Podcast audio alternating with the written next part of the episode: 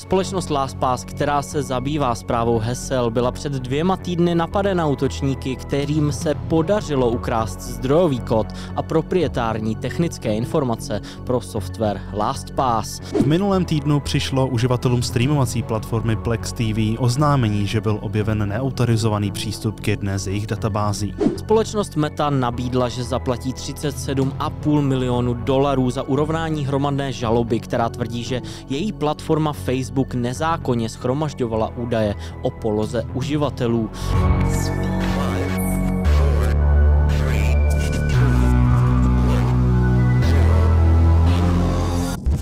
Hezký den, dámy a pánové. Mé jméno je Stanislav Novotný, se mnou je tu můj kolega Milan Habrcetl. Dobrý den. A my vás vítáme u další epizody, ale v Security Castu. Společnost LastPass, která se zabývá zprávou hesel, byla před dvěma týdny napadena útočníky, kterým se podařilo ukrást zdrojový kód a proprietární technické informace pro software LastPass. Portál Bleeping Computer se minulý týden dozvěděl o tomhle v té chvíli vlastně ještě údajném narušení bezpečnosti a 21. srpna společnost LastPass oslovil s otázkami ohledně tohoto narušení.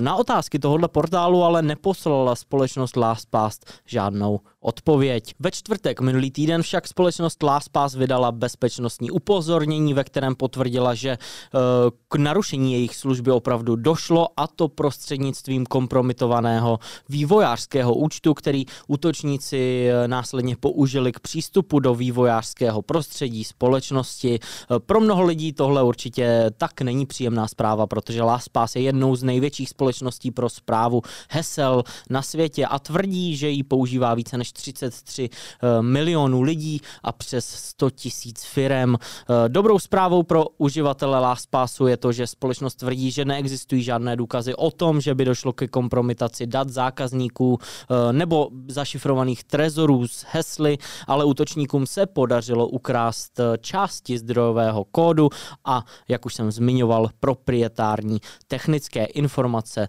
společnosti LastPass. LastPass ukládá naše hesla do těch šifrovaných trezorů, které lze dešifrovat pouze pomocí hlavního hesla uživatele, eh, který si uživatel zvolí, eh, které podle společnosti LastPass nebylo při tomhle kybernetickém útoku ohroženo. A tak vidíme, že incidenty se nevyhnou ani LastPassu a proto je dobré i v téhle službě povolit více faktorové ověřování, aby se eh, v případě zjištění vašeho hesla útočníci k vašemu účtu i tak nedostali. V minulém týdnu přišlo uživatelům streamovací platformy Plex TV oznámení, že byl objeven neautorizovaný přístup k jedné z jejich databází. V oznámení bylo mimo jiné uvedeno, že útočníci, kteří tento přístup získali, mohli ukrást data o uživatelských účtech, jako jsou e-mailové adresy, uživatelská jména a hesla. Pro ukládání těchto hesel v databázi však Plex dle svého vyjádření využívá hashovací algoritmy dle best practice a tedy pokud tuto platformu využíváte a používáte silná a unikátní hesla, riziko spojené s tímto útokem je minimální. Samozřejmě je doporučeno si heslo i hned změnit eh, a nastavit dvoufaktorovou autentizaci, a to nejen na této platformě, ale i ostatních platformách a službách. Dalším doporučením je tvoření silných a unikátních hesel pro každou službu tak, aby se výrazně snížilo riziko spojené s úniky informací, eh, které jsou čím dál tím samozřejmě častější. V minulém díle Securitycastu jsme se bavili o DDoS útoku na stránky skupiny Logbit, eh, na kterých byly zveřejněny ukradené informace společnosti Entrust. Skupina Logbit označila společnost Entrust jako onoho útočníka, který prováděl tento útok. Na základě těchto útoků si skupina stojící za ransomwarem Logbit rozšířila svoji infrastrukturu o zabezpečení proti DDoS útokům v budoucnosti a dále oznámila, že jejich operace bude využívat tzv. triple extortion model. Dle vyjádření člena této skupiny bude Logbit vyžadovat výkupné od svých obětí nejen za dešifrování a nezveřejnění ukradených dat, ale i za to, že tato skupina nebude na oběť cílit DDoS útoky. Dále v příspěvku na jednom z darkwebových for hledá tato skupina nové členy do týmu, které by se zabývaly právě DDoS útoky. Společnost Meta nabídla, že zaplatí 37,5 milionu dolarů za urovnání hromadné žaloby, která tvrdí, že její platforma Facebook nezákonně schromažďovala údaje o poloze uživatelů. Eh, Brandon Landy a Mariah Watkins, kteří v době podání té žaloby v roce 2018 žili v Kolorádu, uvedli, že tyhle údaje objevili, když si od eh, Facebooku vyžádali kopy eh, svých osobních záznamů, které uchovává právě společnost Facebook. Facebook. Eh, Facebook přistupoval k podrobným informacím o poloze uživatelů a ukládal je prostřednictvím lokalizačních služeb jejich zařízení, i když uživatelé výslovně nepo- nesouhlasili s tím, aby Facebook přistupoval k těmto údajům o jejich poloze a ukládal je, ale ani to výslovně neodmítli. Stojí v tom originálním prohlášení, které také říká, společnost Facebook využila tyhle informace o poloze ke svému významnému finančnímu prospěchu v řádu milionů dolarů ze zvýšených příjmů z reklam, a to na úkor práv na ochranu soukromí svých uživatelů. K tomuhle případu byla také přidána druhá hromadná žaloba vedená samostatnou skupinou žalobců, která obvinuje Facebook z odvozování údajů o poloze z IP adres. Pokusy společnosti Meta o zamítnutí té žaloby neuspěly a po právním přeskoumání více než 100 tisíců stran interních dokumentů se právníci společnosti Meta rozhodli nabídnout 37 2,5 milionu dolarů jako urovnání toho případu. Zdá se to hodně, to možná zdá, ale eh, v, kontextu toho, že se odhaduje, že společnost eh, Meta v roce dva, nebo Facebook v roce 2021 vykázal zisk před, přes 39 miliard dolarů, bude tohle vyrovnání stát Zuckerberga a spol asi 8 hodin ročního zisku. Kalifornský soudce nyní bude muset rozhodnout, zda vyrovnání schválí či nikoli. Eh, co je je také zajímavé, je to, že to navrhované urovnání se vztahuje na všechny uživatele Facebooku, kteří žili v USA v období od 30.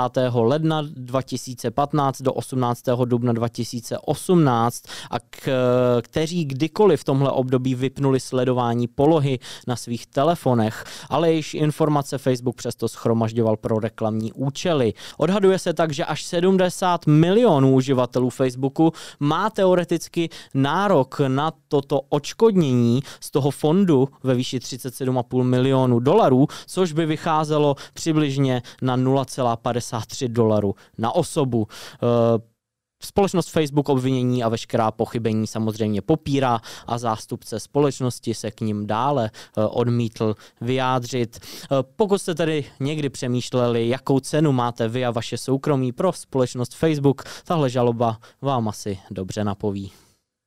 Turbulence řeší také Twitter, eh, který se nedávno pokoušel koupit Elon Musk eh, z toho obchodu, ale vypadá, že nakonec sešlo. Eh, ta věc se má začít řešit u soudu až koncem tohoto roku. Teď ale Pieter Mač Zatko, známý člen skupiny Loft, který pracoval třeba i v Google, teď vydal report, ve kterém tvrdí spoustu zajímavých věcí o společnosti Twitter. Pieter v tom reportu tvrdí, že v době, kdy přišel pracovat pro Twitter, tak tam neexistovalo v podstatě ani žádné základní základní řízení přístupu, to znamená, že každý technik měl přístup prakticky k jakýmkoliv uživatelským datům, a to ani 10 let po žalobě FTC na stejné téma. Report taky naznačuje, že platforma Twitter není vůbec robustní, a to jak technicky, tak ani lidsky.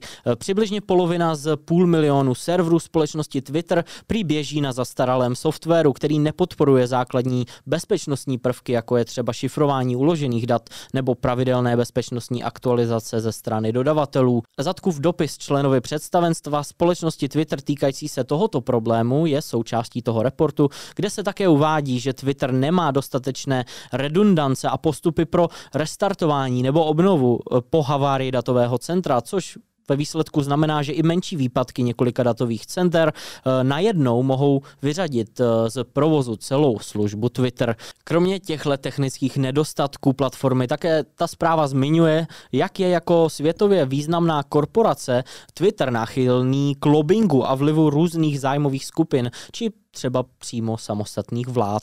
Report také zmiňuje, že jsou kreativně upravovány statistiky, například tvorbou dobře vypadajících nesmyslných metrik, které tím pádem skrývají například skutečné počty falešných a spamových účtů, což byl mimochodem uh, údajně i jeden z hlavních důvodů, proč z koupy Twitteru Elon Musk vycouval. Eh, Zatko také říká, že zveřejněním těchto informací věří, že dělá práci, pro kterou byl najat, eh, pro platformu, která je podle něj pro dnešní demokracii klíčová. Jack Dorsey mě oslovil a požádal, abych přišel a plnil na Twitteru kritický úkol. Přihlásil jsem se k tomu a věřím, že tenhle úkol stále plním, prohlásil. Eh, Zatko může mít za svou whistleblowerskou činnost nárok na finanční odměnu od americké vlády, důvěryhodné informace, které vedou k úspěšnému vynucování nějakých opatření ze strany eh, Komise pro cené papíry. Mohou totiž whistleblowerům vynést až 30% podílu z pokud téhle agentury souvisejících s tímhle opatřením, pokud pokuty činí více jak 1 milion dolarů, uvedla tak SEC. Vyhlídka téhle odměny ale nebyla podle Zatka při jeho rozhodování rozhodujícím faktorem a ve skutečnosti tvrdí, že o tomhle programu odměn ve chvíli, kdy se rozhodl stát whistleblowerem, ani nevěděl. Uvidíme tedy, jak se v budoucnu k tomuto prohlášení Twitter postaví. To je od nás pro dnešek všechno. Na obrazovce dneska ještě vidíte Meme of the Week a nám nezbývá, než se s vámi rozloučit, popřát hezký zbytek týdne a naslyšenou příští týden. Naslyšenou.